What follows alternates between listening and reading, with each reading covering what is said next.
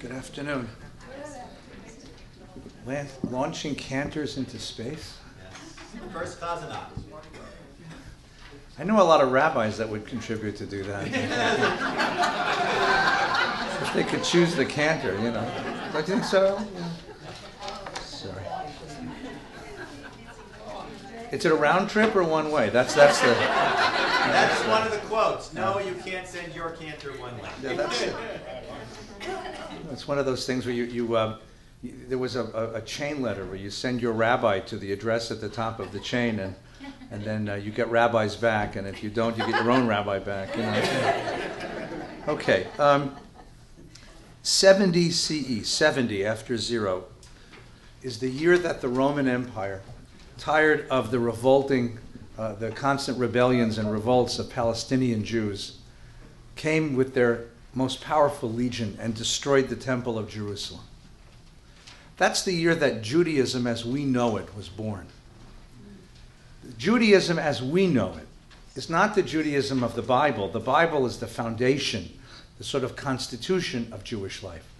But the actual practice of Jewish life is born in the shadow of that catastrophe. When the remaining refugees of the Jewish community of Jerusalem and Palestine and Jews around the world retreated to the rabbis who survived the conflagration and asked them in simple Palestinian Aramaic, geht's? Where do we go now? No temple, no priests, no sacrifices, no courts, no markets, no state, no land which has ours, no home in the world. We have nothing which connects us now to our past. What is the content of Jewishness now? And the Talmudic tradition, the books of the Talmud, are the way that the rabbis answered that question. In our context, the Talmud is the answer to the question if I take seriously this mission you've sent me on to be a blessing to the world, how do you do that in a world which is brutal? How do you do that in a world where snakes don't talk and seas don't split and manna doesn't fall from heaven and Pharaoh doesn't give up? How do you do that in a world of destruction and devastation and catastrophe? How do you do that when we're a homeless, placeless people? How do you maintain a sense that my mission is to bring blessing to the world if the world doesn't seem to want to be blessed? That is what the Talmud is all about. And the answer is given in a number of different kinds of literature in the Talmud. Now, the problem with Talmud is that even more than Bible, Talmud is very difficult to penetrate. It takes a long time to sort of learn how to read this stuff. So, we're going to take a look at a couple pieces of Talmudic literature today, sort of penetrate and try to find what was the answer that the rabbis gave to that great question. I accept the mandate of Abraham. I will be a blessing. Now, show me how to do it in a world that is so cruel that is so difficult. A world of real people, not a world of made up mythical people, but a world of real people. Let's begin on, the, on page three. So we're on page three. It says, Building a Meaningful Life Lessons from the Talmud. Everybody see that? You good with that? Yes. Now we're going to begin with a very simple problem. Talmud never deals with abstracts. Talmud doesn't deal with abstractions. Talmud deals with really simple human problems. When you study Talmud, when you study Mishnah, for example, Talmud, when I first studied Talmud as a kid, I got it, I got it. One way or the other, it's going to work. You study Bava Metzia chapter 1, and uh, in Bava Metzia chapter 1, it starts like this Two guys walk into the court, each holding one half of a shirt, of a tallis. This guy says, It's mine. This guy says, It's mine. This guy says, I found it, it's mine. The other guy said, I found it, it's mine. Rabbi say, what do you do? Now, I had a professor once when I was in graduate school who was a great teacher of spirituality. Was one of these deep, deep, deep, deep human beings who had mastered the spiritual literature of a dozen different traditions. He, he knew Christianity, and he knew Buddhism, and he knew Islam, and he, and, he, and he knew Hinduism, and he knew all kinds of Asian and Western spiritualities. And I was sitting in front of him in a seminar once, and he said, You're a rabbi, right? I said, Yeah, he's this Asian fellow. He spoke with a little bit of an Asian accent. He says, You're a rabbi. I said, Yes, I'm a rabbi. He says, You explain something to me? I said, What? I don't understand your tradition says Christianity, I understand. Islam, I understand. Buddhism, Hindu, I grew up in. I understand. You two guys, one shirt. How is that God? Damn good question. Think about this for a minute. So I said to him, "It's that's exactly where God is, because if you can figure out how to solve that problem, you can bring God into the world. And until you figure out how to solve that problem, God stays out of the world." He said, Oh, this is interesting. Teach me Talmud. On one foot. No, that was. so here's Talmud. Ready? First, we have two verses from the Bible. These are the verses. The, the simplest, the simplest ethical problem you will ever meet lost and found law. Right? Everybody knows this, right? Here's what it is Exodus 23. When you encounter your enemy's ox or ass wandering, you must take it back to him. When you see the ass of your enemy lying on its burden and refrain to raise it, you must nevertheless raise it with him. Okay, what's the case? Somebody describe the case to me.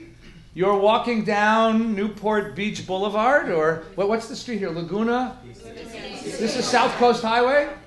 Okay, you're walking down South Coast Highway on the way to a gallery opening, and you happen to see. Lamborghini parked on the side of the road. There you go. a Lamborghini wandering through traffic with no apparent owner. You are tempted to do what? Take it. Take it, of course. You say, my God, that would look really nice in my driveway. you know, I would like that, right? Torah says. What do you got to do? What if you don't like the owner? What if you know that the owner is a schmuck? You still have to bring it back. Why? Finders keepers? Oh, come on. He doesn't It'll deserve. make you feel good. You know, no, you'll feel terrible. I'm telling you. Feel good, my tuchas, you know. Having a Lamborghini will make you feel good. Okay, here's another one. Ready? If you see your fellow's ox or sheep gone astray, I know this happens in your neighborhood all the time. Do not ignore it. Coyotes. Coyotes, right. Take it back to your fellow. If your fellow does not live near you, or that you do not know who he is, you shall bring it home, and it shall remain with you until your fellow claims it. Then you give it back to him. You shall do the same with his ass, the same with his garment. You shall do the same with anything your fellow loses and you find. You must not remain indifferent. If you see your fellow's ass or ox fallen on the road, do not ignore him, help him raise it. Okay? What's the din here? What's the difference in this law and the other law? Here you find something, an animal, say, let's say an animal, and it's wandering about, okay? And you don't know who the owner is. The first one you knew who the owner was. This one you don't know who the owner is, okay? So, You still have a responsibility to get into the. all right, now can you keep it? No. Now, so what are you supposed to do? It. Tell me what you're supposed to do. You take it, Care, take care, take care. Don't kill shelter. you take it, and then and then when the owner comes and claims it, you say like, "What does it look like?" You know, to make sure it's got four legs. Okay, it's yours, right? Okay. Now, what problems is the Bible not anticipating? You don't know who the owner is, and the owner doesn't know where to come to get, to, to look. for Okay, so we need. Well, who said Facebook in the last hour? yeah, so we, we need some social network. Seriously, we need a social network in order for the finder to announce he's found it and the loser to announce he's lost it. it. And that's putting quite a burden on the finder. Oh, oh now we got a second question. What? Why is this a burden? What other problem is? Because this ass that you found is a pain in the, Right. It could very well be. and, and how does the phrase "no good deed goes unpunished"? Yes, well, how does the phrase "no good deed goes unpunished" relate to this? So you, you have the animal. You're supposed to bring the animal home. Okay. Well, yes. But you can relate it if you find a lost cat. Yeah. And you're supposed to take the cat home and you post signs around the neighborhood, found cat, and put a picture. What if you're allergic to cats? Ah, what if you're allergic to cats? You don't have the money to pay for the food in the upkeep. Ah, now the other thing is that you bring the animal home and the animal's hungry, Yeah, yeah. and you don't have any ass chow at home. Sorry, that, Dan- Brenda, will will you take that out of the? That didn't. That didn't quite come out the way I wanted it. You don't have any sheep chow at home. Python food.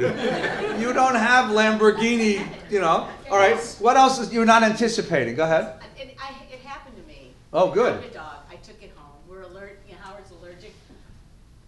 I used a social network, and luckily I found the owner. But otherwise, I would have had to take it to the shelter. Ah, okay. So you had to make a very serious existential choice: dog or husband.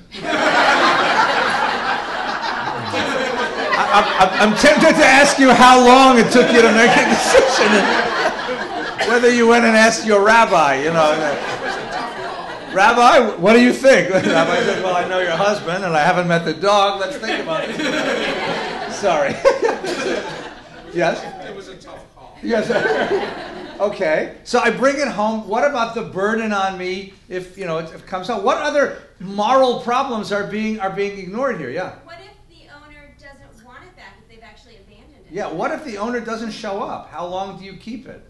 And at what point are you allowed to say, it, "Now it's mine. I waited." You know. Never.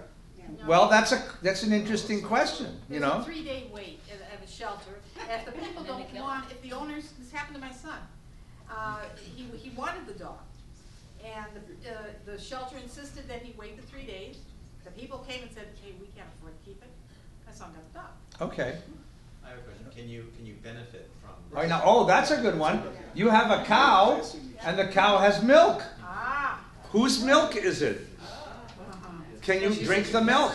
You have to, you have to milk the cow. You have you have to milk the cow. You have a sheep. You want to shear it. Okay. What if the cow or the milk happens to be? In, what if the cow or the sheep is in a uh, family way, and gives birth to little cowalas? who do they belong to? Little Shepselach, you know. Who, who do they belong to? Shephala, you know who who they belong to. You the, the guy comes back and he says, "I lost my sheep." You give him back the sheep. Do you get to keep the Shepselach? What happens if it gets pregnant and it's with your sheep? What happens if it gets pregnant when it's with your sheep? Or your daughter gets pregnant while the sheep is in the house? We better stop here because I'm. so you can see that while the Bible sets out the principle, which is that the finder must make a reasonable effort to locate the loser and return lost property, there is a whole host of real world problems that are associated with this set of issues. And that, that means that we are now in a moral dilemma issue. Let's see what the Mishnah does. Now, we, I, we could spend all day because there's Mishnah and then there's Talmud. You remember, Mishnah is the code of Jewish law created from 0 till 200 CE, where the rabbis were debating the Bible and seeking the ways in which the Bible could be lived. It is, in other words, the user's manual to the Torah. But as soon as I give anybody a rule, somebody's going to say, yeah, but how about that rule? And then you get the Talmud, which starts in 200 CE and is published in 500, which is the user's manual to the Mishnah. And then there's commentary and commentary on commentary and case law that develops around the Talmudic literature down to the present day. So here sits Rabbi Eli Spitz, a wise and kind human being, who happens to have a position on the Committee on Law and Standards of the conservative movement. So, for the conservative synagogues and rabbis of the world, Eli is part of the legislative body. And when someone asks Eli a question, a deep, powerful ethical question, is Dr. Pepper kosher for Pesach? Right? what Eli's going to do is research the precedents in the law going backwards. Usually goes backwards from more contemporary ones to medieval ones back to ancient ones, and then he writes a tshuva, a, a, a, a paper saying here's why you can have Dr. Pepper as long as it's diet, not regular, and he'll tell you why you. And that's how, that's how law is made to this day. So we're beginning with step one. Okay, so far, right? Okay, good. Ready? Bava Metzia, chapter two. This is called Eilu Metzios. These are the things. Ready? Listen to the law. Which items belong to the finder, and which items is he liable to proclaim? Proclaim is who was it that said we have to connect the finder and the loser? So these are the there's certain things that you can when you find them they're yours automatically, and there's other things that you have to post pictures on all of the doorbell on all, all of the, the phone poles in your neighborhood telling people that you found it. Okay? In other words, it's not yours. Okay? These belong to the finder. If he found, now you, there's a nigun, there's a melody to studying Talmud, and you need a thumb and a little bit of music. So everybody put your thumb up like this. Ready? Good, you can help me with this. Ready? These belong to the finder. If he found pieces of fe- fruit scattered about, coins scattered about, small sheaves in the public domain, cakes of figs, baker's loaves, strings of fish, pieces of meat, wool shearings as they come from the farm, stalks of flax or tongues of purple. That's a pe- no, that's fancy cloth, right? These are his according to Rebbe Meir. So Rebbe Meir gives you a long list. What do all of these things have in common? Boys or not? No, they're not identified. They're not. Identifying mark. Explain that to me. Go ahead. Good. All right, if they have, none of these things have any uh, way that you can tell by looking at them who owns them. Okay. If I find them, there's no way for a person to identify that was mine. Right? Fruit scattered about, coins scattered about, small sheaves, cakes of figs, baker's loaves. If you showed up and said it was mine, I'd say, How do you know? How do you know that this one is yours and not, some- right? Rabbi, Rabbi Yehuda now gives us the rule. Ho- Howard, is that right? Yes. Good, good. It's good that you kept him and gave away the dog. He's very perceptive. I, I didn't ask, of course, I didn't ask the dog the question, but I, I, I assume that Howard got it right, you know. Rabbi Yehuda gives Howard's answer. Anything which has an unusual trait, he is liable to proclaim. So if I find if I if I find any of this stuff, it, it- it's mine automatically. It's mine automatically because there's nothing in it which a person could identify. But if there was anything of it that had something unusual, for example, he says, if he found a fig cake with a potsherd in it, or a loaf with a coin in it, something that just was a little out of the ordinary, so that a, a loser could come and say, That's mine, and the finder would say, Well, obviously it's yours, okay, and give it back to him. Yes, please. But, but- but we, but we start with the precept that if you encounter an animal, Yeah. presumably the animals all look pretty much the same. Right. You have to give it back to the person who lost it. Right. How can you distinguish anything, unless there's a mark on the animal? Ah, good. Hang on. That's a wonderful question. Don't lose that question. I'll be right back with you in a moment, right? Which ones is he liable to proclaim publicly when he found? So, in Mishnah 1, we say, these are the things which finders keepers. Okay? Mishnah 2, these are the things in which the finder does not claim ownership of. Okay, we've already said one thing is anything with an unusual uh, aspect to it. Okay, here we get the, the law pieces of fruit in a utensil or the utensil as it is. All right, Tupperware. Okay, coins in a purse or the purse as it is. F- Piles of fruit, piles of coin, three coins, whether in or out of the fountain, one on top of the other. Small sheaves in a private domain, that is, you walked onto somebody's yard and found sheaves, right? Homemade loaves. How are they different from baker's loaves? Because they're not the same. Because they're not the same, right? Good, good, good. Wool shearings as they come from the craftsman shop. Jar of wine or jars of oil, these he's liable to proclaim. Okay? So, what is the rule? Give me the rule. Can somebody abstract out of these cases the rule? When is it finders keepers? When am I, do I have to give the thing back? Look for when do I have to look for the owner? When there's a reasonable chance you can find the owner. Okay. In the case of let's go the other way around. When is it finders keepers? When no You chance. can't identify it. When I couldn't when I when I couldn't find the, the loser or or there's nothing that the loser could, could claim that would identify it. Okay? Now, when is it? When do I have to give it back? When there's something that distinguishes it. Yes, please. When I would say um, these things don't necessarily make it identifiable, but something has done someone with the raw item. Right, because that makes it identifiable. Well, but also some effort has gone into it, so it now creates more Ah, okay, good. Keep that in mind a moment because we're going to come back to that one in a minute.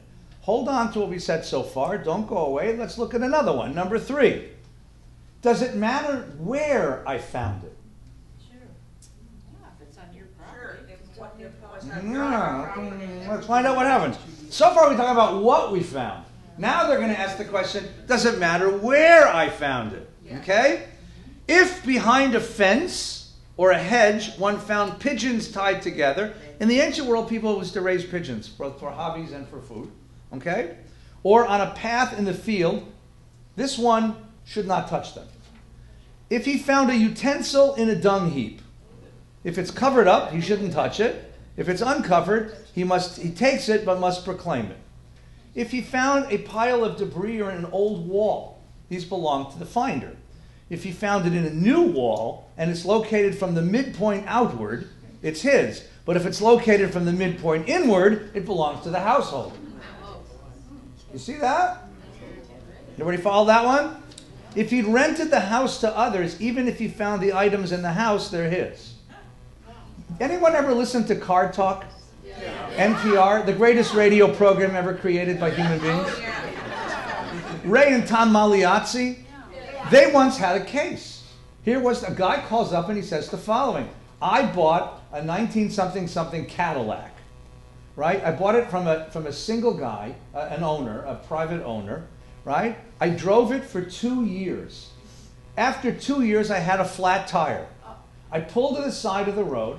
I un- opened the trunk. I took out the spare tire, and underneath the spare tire, next to where the jack is bolted into the chassis of the car, I found a bag with $10,000. Do I keep the money or do I give it back?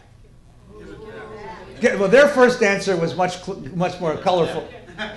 Their first answer was, What kind of guy did you buy a car from? Is he looking for you, right? I mean, you know, like what kind of a guy has, you know, if you've if you've bought it, if you bought if you bought the car, and and you found the money, do you have to give it back? It's an interesting question, right? And the fact that you found it underneath the spare, like if it was just in the trunk, would it have made a difference, right? Or on the front seat, okay? Here's the following. Now, remember in the old days, a store, what a store used to look like, you know, before God gave us Target, you know.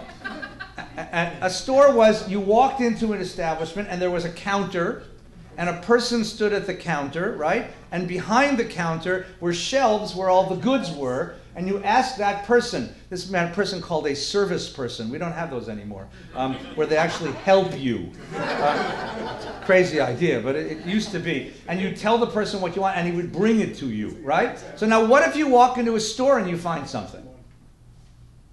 Okay? If you found items in a store, okay, you walk in the store and you find something fruit, bread, right? Money, okay? It belongs to the finder. If the items are located between the counter and the storekeeper, it belongs to the storekeeper. So it matters where in the store you find it, right? If right, if you if if if you walk into the public area of the store and find something, it belongs to you, you, the finder. If it's behind the counter, it belongs to the the owner. Okay, now a money changer. If you if you walk into a money changer, okay, and you find a hundred dollar bill sitting on the floor, okay, if if it's in front of the money changer, it's the finder. If he, if it was between the money changer's stool and the money changer, it's his. He who purchased from his fellow or sent produce to fellow, if he found coins among the produce, that's like the, the Magliozzi case, they're his. If they were bound together, he takes the money but proclaims that he's found them. Can anybody help me figure out what the logic is here? You see what's going on?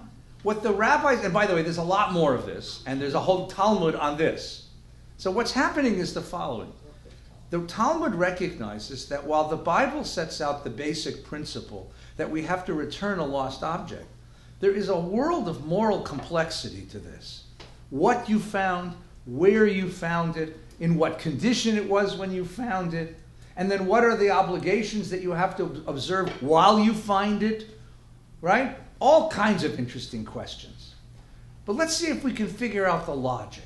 So you said before, if I find stuff and I can't identify it, that is, nobody could have identified that was my loaf of bread, or those were my oranges, right? Or those were my coins, then that belongs to the finder. Okay? If, on the other hand, there's something about it which can be identified, it's a homemade bread, or it was fruit in a basket, in a utensil of some sort, so that it's more or less identifiable, that belongs to The loser. the loser, and I have to proclaim it. I have to proclaim it. Now, what's the logic there? Why is it not absolute? It all belongs to the finder, it all belongs to the loser. What's the logic? Can anybody help me figure out what the logic is? Yes, please. We were always taught finders, keepers, losers, weepers. Yes, we were taught finders, keepers, losers, weavers, but the Talmud says that applies only in certain circumstances. And I'm trying to figure out what is the rule that governs those circumstances. Eyal. I think what they're trying to do is, is decrease interhuman conflict by saying if we can identify, we all agree by convention. Right. That if we can identify it, Right? um, it goes back to the person who owns it. That Right. way, we are, I'm protected just as you are protected. Right. By the same rule. Right. Whereas, that if it's not identifiable reasonably. Right. That's, that's a different, a different question. If Right. it's not identifiable reasonably, then we're gonna give it to the finder, because otherwise, you could have a hundred people say, no, it's mine, no, it's mine, you get this big melee. Okay, that's possible. Let- But let's go a little bit farther. Let me ask you a question. At what point does it become the finders? When he can attend. You were going to ask something? You're going to answer something to that? No, I was gonna say, Please? the loser. You're exactly right. The losers acted upon it in some fashion, even to the coins, eh, stacking them. I remember I stacked my coins one, Yes, right. If you found my stacked coins as opposed to them strewn about, then they're mine because I stacked them. So, what is your name, please? Marion, Marion has offered a brilliant Talmudic observation. The determining factor is the mind of the loser. The determining factor is the mind of the loser. It's not only what you said, what you said is exactly correct, but watch the way they construct the case. If the item is such that a reasonable person would go looking for it and still think it's his even though he lost it, that item has to be proclaimed and the finder has to make an effort to locate the loser. If, however, the item is such that a reasonable purpose person would say, ah, screw it, it's not worth it, I'll never find it, or I'll never be able to identify it, that moment when he says, ah, forget about it, screw it, it's not worth it, is called yeush, means giving it up. At that moment, he loses possession of it, and the finder gets to keep it. My wife went to Trader Joe's and bought some fruit. This is a true, true story. And when she came home, she discovered that the bag had a hole in it, and most of the fruit had fallen out of the bag. She said, Should I go back and look for it? I said, You'll never find it. She said, You're probably right. Ah, that was silly not to have checked it. However, if you lose a wallet, your chances are you're still thinking that it's mine and I, want, I should go back and take a look for it. So the determination of the possession of the, of the legal ownership of the object all depends upon the mind of the person who lost it. What would a reasonable person in that circumstance be thinking? Now, here's the point of all of this, because you're saying to yourself, okay, that's fine. What did you come teach me this for? It's a beautiful day outside, and I could be watching football. so when I walk the public domain, when I walk in the street, right, and I find something, which happens all the time, right? Think of the moral exercise or the cognitive exercise I have to go through. I find a thing. I have to ask myself, what? What would I be thinking if I were the person who lost this? Would I be thinking this is still mine? and I should come looking for it? Or would I be thinking, ah, heck with it, it's not worth it, and I'm giving up ownership on it? That being said, that being said, what, if, what has the law just done? It's taught you to think of the other person. Say what? It's taught you to think of the other human being. Which, what do you call that in English? Empathy. Empathy. This is teaching you an ethic of empathy. That's exactly correct. You want to add something? Yeah, I want to add something, because this was a situation that I had actually. I Good. was driving my car. Yeah. And I ha- was at a stop sign, and I looked down, and there's a, a bill on the floor, on the ground. And I thought it was a, like a dollar bill, but I stopped. It was a quiet neighborhood. It was a hundred dollar bill. Ooh. And I immediately looked around, like, is there anybody here that looks like they're looking for money? Because I would, at that point, honestly, I would, that's a lot of money. Yes. And I would have, like, what if it was a kid, you Right. know, or something? There was nobody in the neighborhood, it was a very quiet suburban neighborhood, so I'm like, it's mine. But I have to say, I felt a little guilty. And Mhm. like, I felt like, and what if I had seen somebody walking, would I have gone up to them and said, did you lose any money? Uh, yeah, I lost some, you know what I'm saying? Like, in that situation, I think what the, what this is saying is that it's mine because you can't identify it. But with that, a, a hundred dollar bill, Well, let- let's use. oh, do Yes. So. I, I want to. I just want to correct the, your, your thinking, Pride. You, you, you're exactly correct. It's not. It's not that it couldn't be identified. It's. Do you think the owner of this is still thinking about it, and still and is and is tempted to come looking for it? And if the owner is tempted to come looking for it, right? That means the owner still maintains some degree of ownership on it. Okay.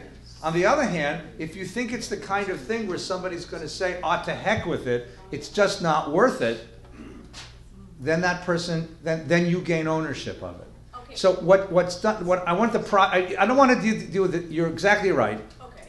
because you're going to feel lousy either way. By the way, Yeah. right? So I'd take it and go buy yourself something nice to feel better. Right? that, that's what I would have done. Yeah. Yeah, Howard. Yeah. Howard, right? Yes. Okay, good. One time, I guess this was about thirty years ago, Yeah. I was coming out of a donut shop.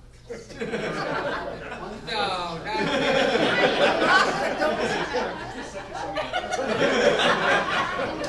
Yeah, go ahead. Having a cup of coffee. Yeah. Uh, and I found a whole roll of money. Yeah. There must have been several hundred dollars in it at least. Yeah. And I didn't know what to do or how to, it, there was no way of telling who it belonged to. Right. And the donuts.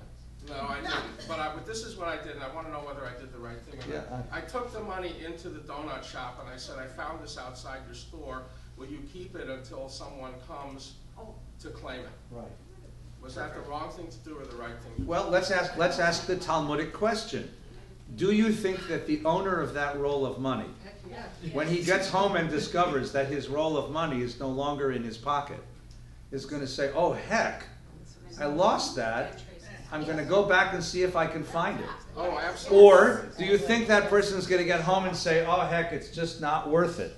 No, I think, no, but that, but my question was, I agree that. Right. thought. Okay. My question was, was I obligated to advertise that I found this money? Well, by giving it to the shop and saying, you hold this for me, and if anybody comes asking for it, it was found here, you have done that. That's what you have done. That counts as advertising? That counts as advertising. What if he gives the money to the shop, the shop.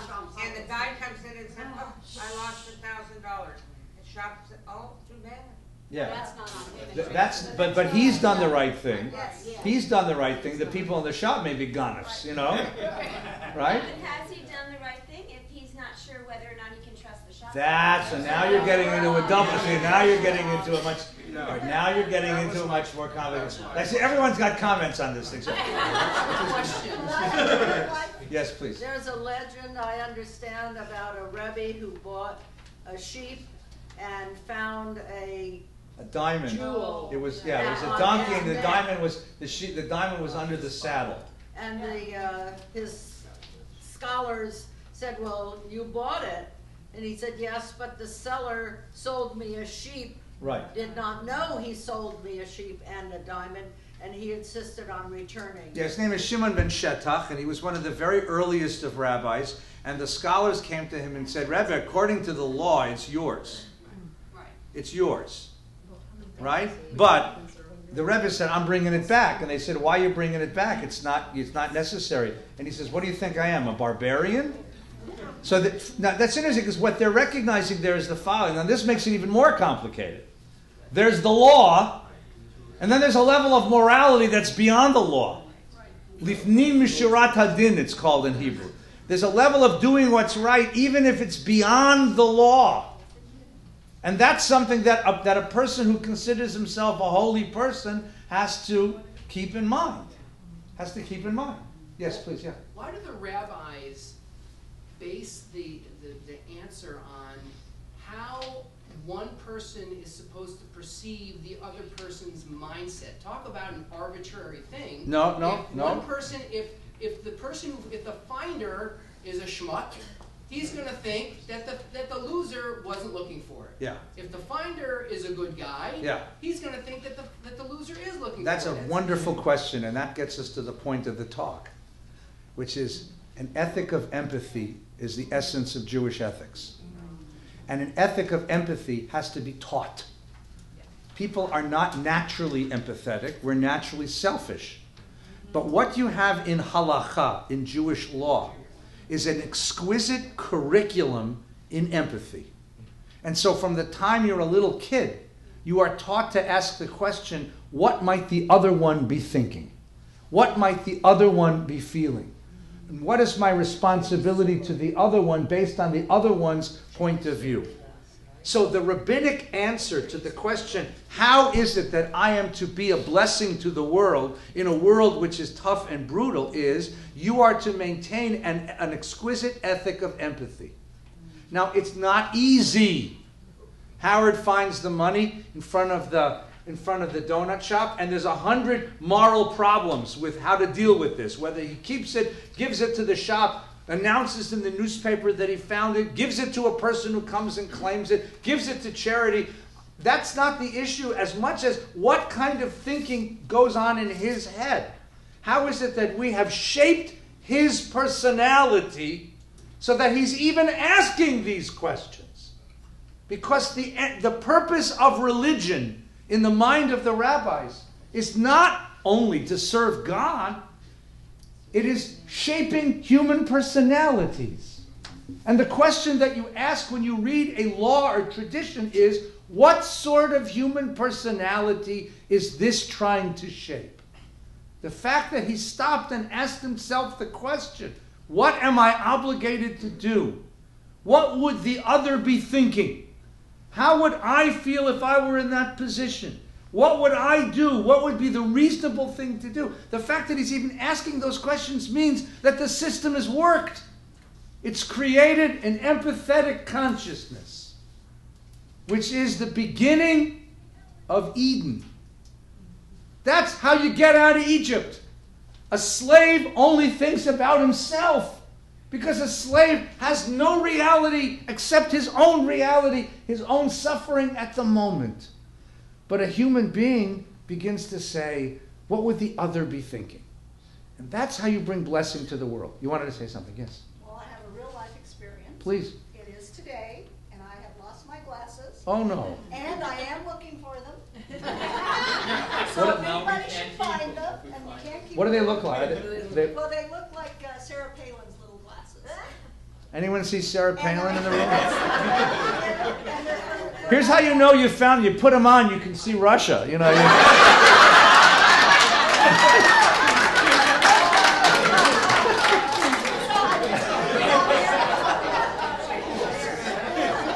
До свидания. Спасибо. I want to suggest to you that this is what the Talmudic tradition is all about. We, in English, we use the word Talmudic to mean purposefully, uh, um, purposely legalistic or picayune, small. But this is not what it's about. What it's about is shaping a certain kind of human personality. And that personality rests upon this quality of empathy. Remember, over and over ago, the Torah says you're to do such and such. Why? Because you were a slave in the land of Egypt. Empathy is the source of Jewish ethics. Empathy is rooted in memory. And that's why all of us maintain the memory of having been a slave in Egypt. But empathy is a very sophisticated cognitive move. because it means I have to ask myself, what would I be thinking were I in that position? What is the other thinking? What is the other feeling? This is what the Talmud took to mean when the Bible says you will love the other as you love yourself. You ask yourself, what does the other need? And what is my obligation based on the other's need? In other words, what the, well, I'll be right with you. What the Talmud has done is expand our sense of self. Now, here's a quick philosophy of Judaism. Tell you what, get your comment first, then I'll give you my philosophy.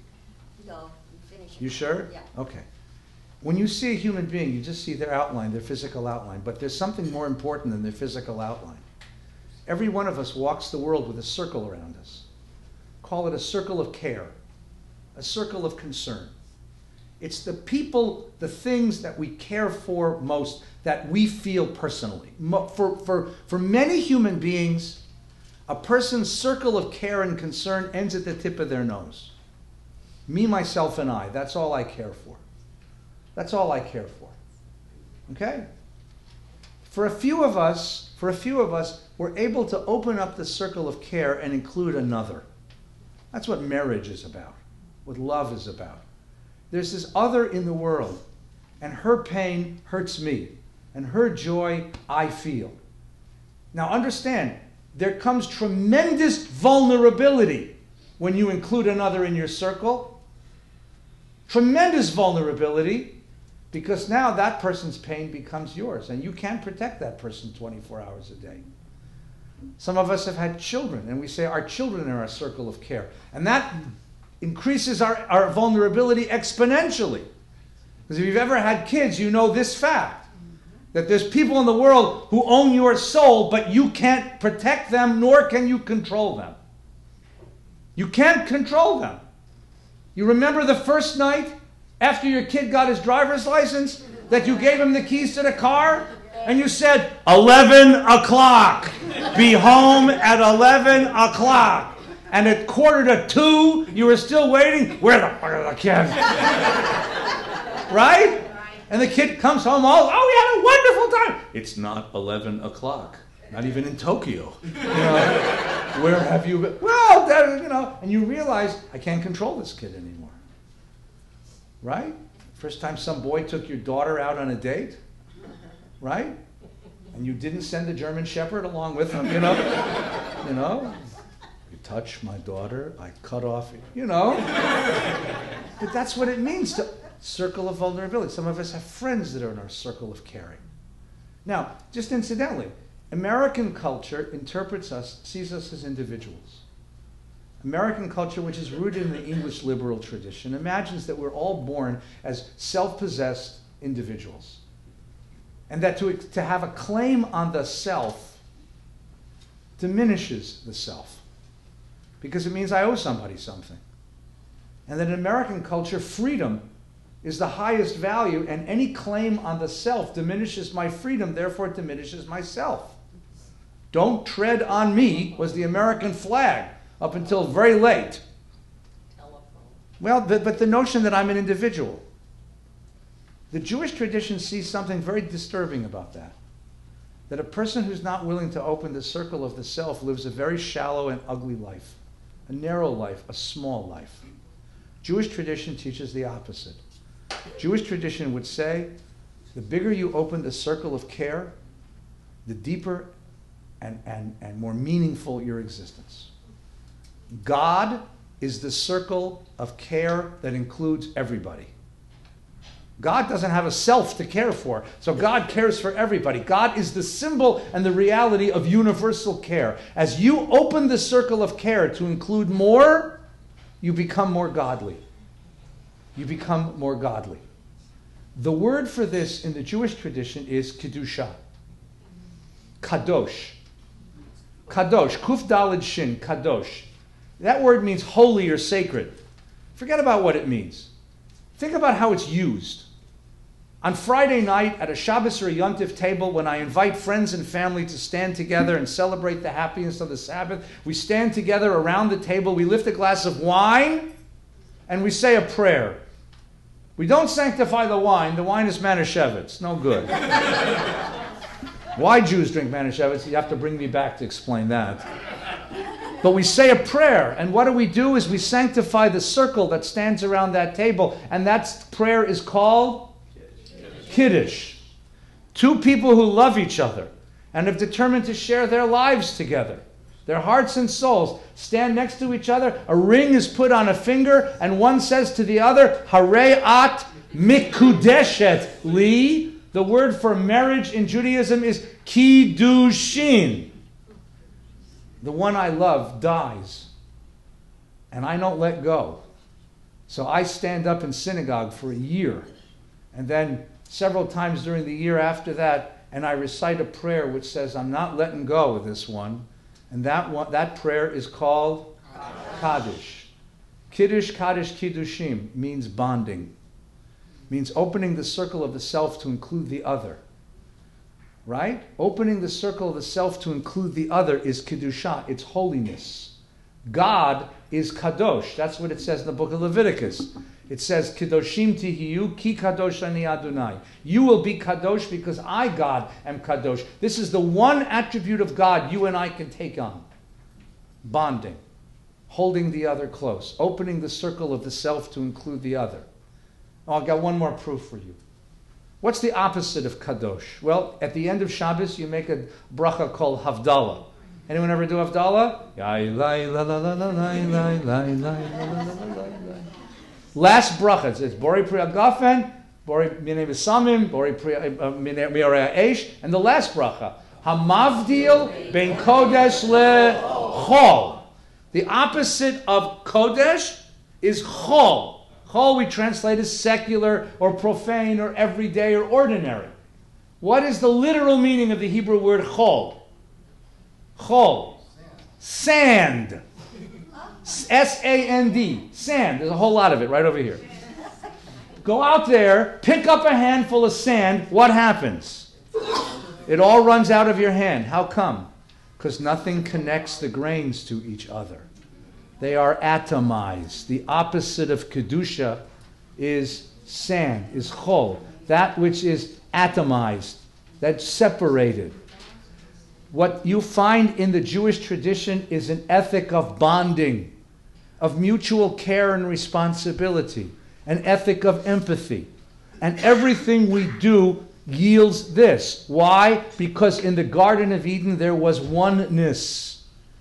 And our job is to return the world to a state of oneness, which we interpret to mean Kedusha. Every mitzvah we do brings the world a little more oneness. That's why you say, Asher Kiddishanu b'mitzvotav. By means of this mitzvah, I bring Kiddusha to my life. That's what this religion is about. And that's what the rabbis designed. A thousand, thousand ways every day to bring a little more oneness to the world. Now, this was a debate. There was a debate in the Talmud about this. We have 10 minutes. That should be enough. If not, You'll kill me, but you. Look at page four. Now, after the revolt of 70 that failed and the temple got destroyed, the rabbis set up shop in a town called Yavne, and they governed the Jewish people for another generation. And then, because Jews never learned, they did it again. They embraced a, a revolutionary named Bar Kokhba, and he rose up against the Romans. And the Romans decided enough is enough is enough. And they came down like a ton of bricks on Bar Kokhba's revolt and they smashed Jewish life in Palestine. And they went and arrested all of the leaders who led to the Bar Kokhba revolt, including Rabbi Akiva, and murdered them and tortured them to death in the most horrible ways so that they would all understand this is what happens when you defy the Romans. This is what happened next the students of Rabbi Akiva, having witnessed his horrible, brutal, painful death, gathered one day to discuss the world. All these guys, Rabbi Yehuda, Rabbi Yossi, Rabbi Shimon, were the three disciples of Rabbi Akiva. And they were sitting together. And then a kid named Judah was talking, one of their students named Judah was there. Rabbi Yehuda began by observing how noble are the works of this Roman nation. They lay out streets, they build bridges, they erected baths. So what does he say? They're brutal, they're barbaric, they're cruel. But you know what? They're damn good engineers. Is that, so the, there's a question being asked here. Is there anything to be learned from Romans? Yes, they're barbaric. Yes, they're cruel. Yes, they're horrible. But you know what? Can we at least say, can we at least grant them that they're damn good engineers, that they build nice roads and nice cities and nice aqueducts and nice bridges and nice, you know, coliseums?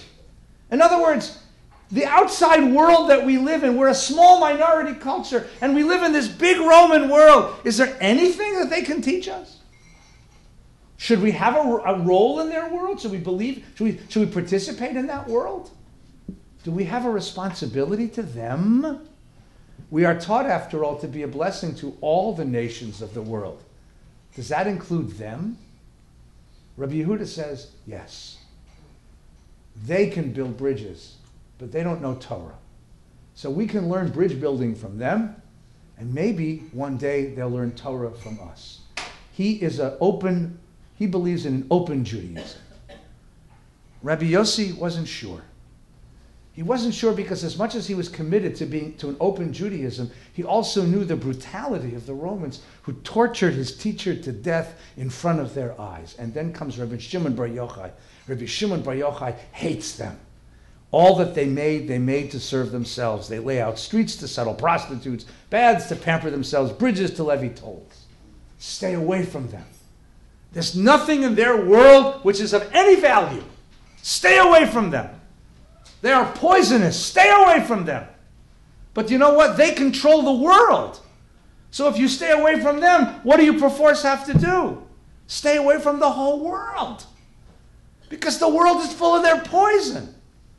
In other words, the only way to live a life of spirituality, a life of Judaism, a life with God, is to withdraw from the world. A friend of mine sends his kid to yeshiva in Detroit, and one of the conditions of enrollment in this particular Orthodox day school is you're not permitted to own a television set. They don't want kids exposed to that world because that world is pornographic and poisonous. Stay away from that. Stay away from them. You know the groups of Jews who isolate themselves. You see, the, the sense is which it's all Nazi. Hitler plays a really live role in those communities because for them it's all Nazis. So the question is this the question is do we step into the world knowing that it's brutal, or do we step out of it? In the face of such catastrophe, what do we do? And by the way, the reason I think this text is so profound, this is post Holocaust Judaism. Can you be a Jew in the world? Or do you need to be a Jew out of the world? And that's a very serious question. Can you be a Jew in the world? Or do you have to step out of the world to be a Jew? Can you take things from the outside world and not take their poison? We speak English. We dress like they do. We've adopted things like democracy and feminism from them. Does the poison come with that stuff? They're really interesting kinds of questions, right? Here's what happens. I know you want to know what happens. Judah, this kid who was with them, right, went off and told the sages' words until they were heard by the Roman government, which put out a decree. Judah, Rabbi Yehuda, who acclaimed us, uh, he shall be acclaimed. He becomes the Nasi, the head of the community. Yossi, who remained silent, shall be exiled to Sepphoris. Not so bad. Sepphoris is a resort town in the north of Galilee. It's like being exiled to Lake Tahoe for the rest of your life. You know, I'm waiting to be exiled to Maui, you know? The Jewish community get tired of me and say, send you to Maui forever. Okay. Shimon, who vilified us, shall be put to death.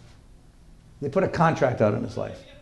As a result, Rabbi Shimon and his son hid out in the house of study, where every day Rabbi Shimon's wife would bring him a bread and a jug of water, which they sustained themselves. Okay, so the Romans declare they're going to kill him.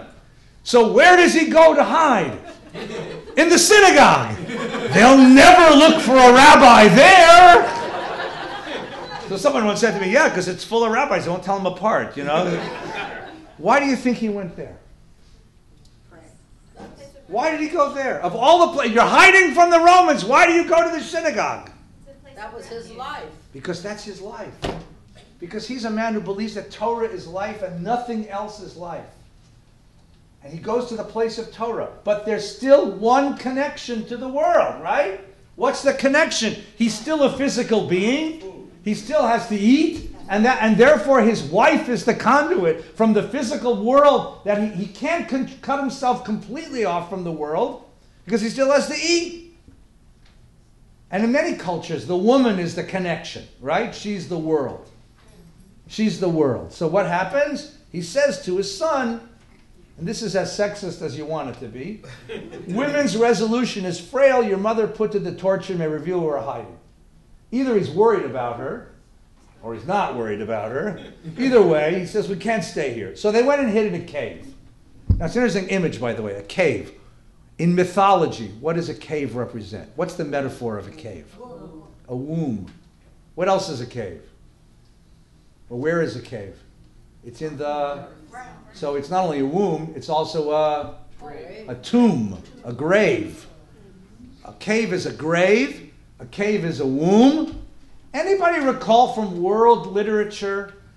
A ca- someone said what? Plato. Plato. What was Plato's cave? It was you were it was this world.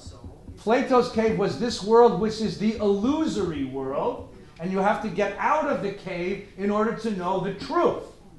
For Rabbi Shimon, it's the opposite. Remember, he hates the Greeks, he hates Romans. So for him, the cave is not the illusory world. For him, this is the illusory world. The cave is truth.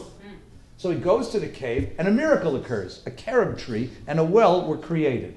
Now, if God makes you a tree and a well, can you say that God approves of what you're doing? I'd say so. And by the way, does that sound familiar to anybody? A place where there's a magic tree and a flow of water? It sort of sounds like the Garden of Eden. And for Rabbi Shimon, it was. Because here's the world all by himself with his son, his student, and God. That's Eden. Eden is a place where there are two human beings. Now you got another place with two human beings. Right? And what happens? Listen to the next story. They would remove their garments and sit up to their necks in sand and study the entire day. And when it was time for prayer, they'd put their garments back on, wrap themselves in their prayer shawls, and pray. And afterwards, they removed their garments so they wouldn't wear out. And they stayed there 12 years. So if you were to walk in the cave one afternoon, what would you see? Heads.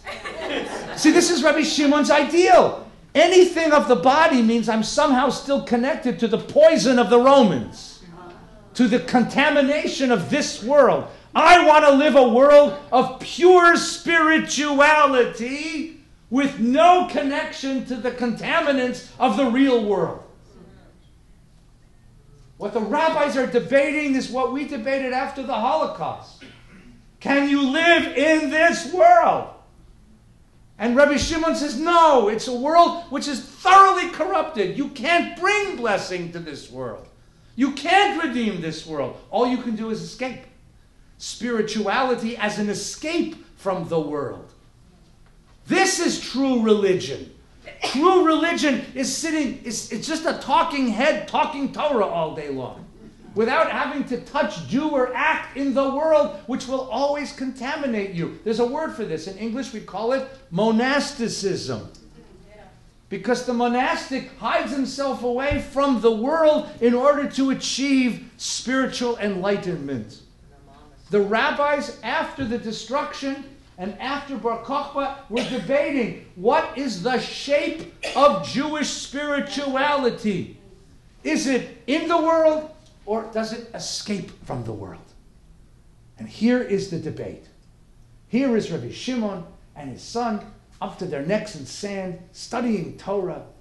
I, it's, it's nirvana. That's nirvana, isn't it? Isn't that what a Jew should do? Study all day long and not have to make a living? Study all day long and not have to touch the world? Study all day long and not have to get involved in politics? Study all day long and not have to know what's going on, anything outside of the world of Torah? There's nothing outside of Torah! It's Torah, Torah, Torah!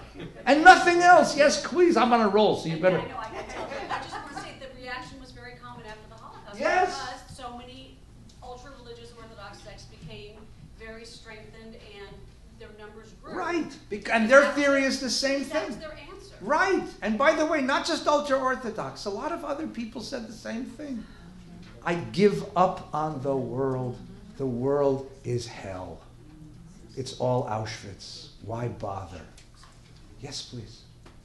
But they're getting free water and free food, From God. maybe. Yeah, well, let's find out what happens next. Ready? I know you want to know. Then the prophet Eliyahu, Elijah, came and standing at the entrance of the cave said, Inform the son of Yochai that Caesar is dead and the decree is annulled. Come out, come out wherever you are. Ali, Ali, oxen free. So they went out.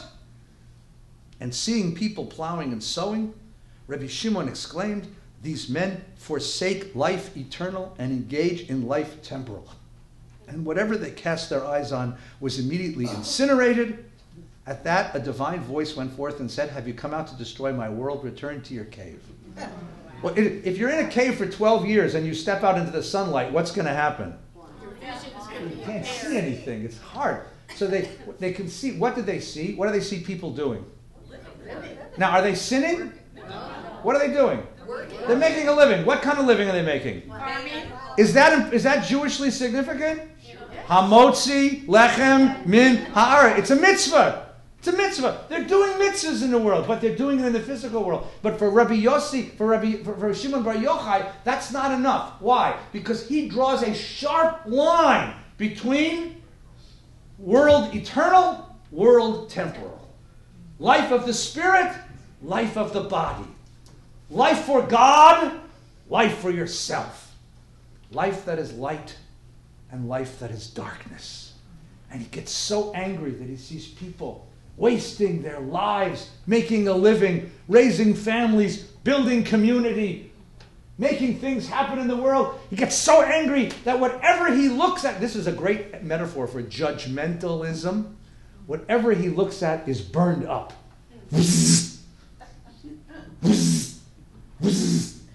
And God comes and says, Go back to the cave. And listen, here's the most important phrase in the go back to the cave because have you come out to destroy what? My, My world. What's the world of Rabbi Shimon? The cave. What's God's world? Our world. This world. The material world. So he goes back and spends another year in the cave. And finally they say, you know, no one stays in hell more than 12 months. So they decided to come out. So they decided to come out. Whenever Rabbi Eliezer injured anyone, Rabbi Shimon would heal them. And he'd say, My son, you and I are enough for the world. So they, they decided after another year to come out, and they lived in the world. And Rabbi Eliezer, the son, because he's a teenager, and teenagers hate everything that their parents stand for, except their money. Okay? Somehow my kids made a compromise with my credit cards. But everything else, of course, is just bourgeois crap, you know? Right? So, and so the kid is still judgmental, but the father like calms him down. He said, Look, son, the world may be going to hell, but the two of us were enough. That's one ending to the story. Rabbinic stories always have more than one ending. So one ending of the story is they still hate the world, but they're forced to live in it. That's, that's your ultra Orthodox world, right? Now, here's another ending to the story. There's three endings. I gave you two of them. That was one. Here's the second ending. It was Erev Shabbos. It was getting dark. And they see an old man running in the twilight with two bunches of myrtle. It's a fragrant bush. And they said to him, What are you doing? And he says, They're Likvod Shabbos. This is in honor of Shabbat. They said, But you don't need two. Why not one? And he answers them, you know, that in the Ten Commandments repeated twice. Ten Commandments repeated twice in the Torah. Yesterday we read one version in Exodus, and there's another one in Deuteronomy. In one it says Zachorat Yom HaShabbat, in the other it says Shemorat Yom HaShabbat. Keep the Sabbath, remember the Sabbath. It says this twice the Shabbos is, is commanded to us, so I have two bundles of myrtle. Rabbi Shimon said to his son, See how precious the commandments are to Israel, and their minds were put at ease.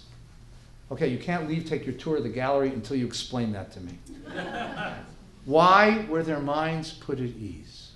Yes, please. Did you discover righteousness? What did they discover? They discovered someone who understands the commandments and, and respects them and is going to keep them. Okay, the commandments. Let's start with the commandments.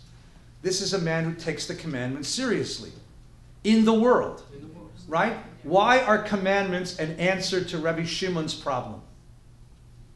Because that's how you live in the world with God. Yes, that's how you live in the world with God. In fact, that's how you bring God into the world. Because a commandment has to be done with your physical self. You keep kosher with your physical self. You give tzedakah with your physical self. You make Shabbos with your physical self. You can't think a commandment. There's no commandment in the world which can be done cognitively. Even tefillah, even prayer, that's your field, has to be said out loud. Has to be said out loud. Everything is the body in the world, but it's for the sake of God. So the commandment is the meeting place of spirituality and materiality. It is the meeting place of heaven and earth. The commandment is the meeting place of what is and what ought to be. The commandment is our way of living in a poisonous world without giving up our mandate to bring blessing to that world. But not just any commandment. Second answer, you're almost there, you're halfway to the galleries. There's a particular mitzvah being offered here. What's the mitzvah? Shabbat. So, how is Shabbat an answer to Rabbi Shimon's problem? Gives him a day of thinking and working it out with himself and, uh, Beautiful. He's moving to the Garden of Eden. If you say that the cave is the Garden of Eden, because it's pure spirituality with none of the contagion of the world to interfere with it, God says, okay, you know what? Fine. I will let you live in that world one day a week. What's the mitzvah of Shabbos? What does the commandment of Shabbos tell you? No. No. I love you guys. No. No, no, no. The mitzvah of Shabbos goes like this. Sheshet yamim ta'aseh malachtecha. Six days you will create. You will work. You will wrestle with the world. You will bring blessings into my world. Six days you must remake my world into the dream that I had at the beginning, says God. On the seventh day, you stop and re enter Eden. So you're allowed to go back to the cave once a week. That's all. It's the same word shamor, the Garden of Eden, as it is with Shabbat. Lishmor ula shamra ula avda.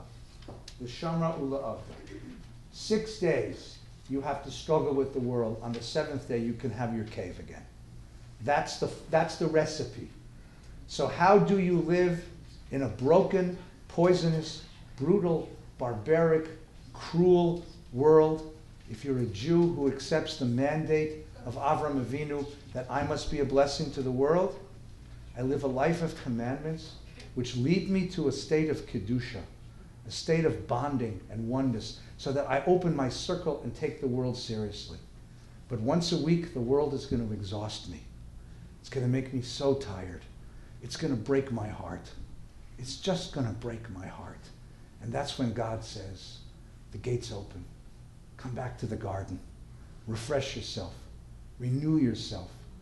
Re energize. Be reborn. And at the end of Shabbos, God says, okay, back outside, there's a world to be saved.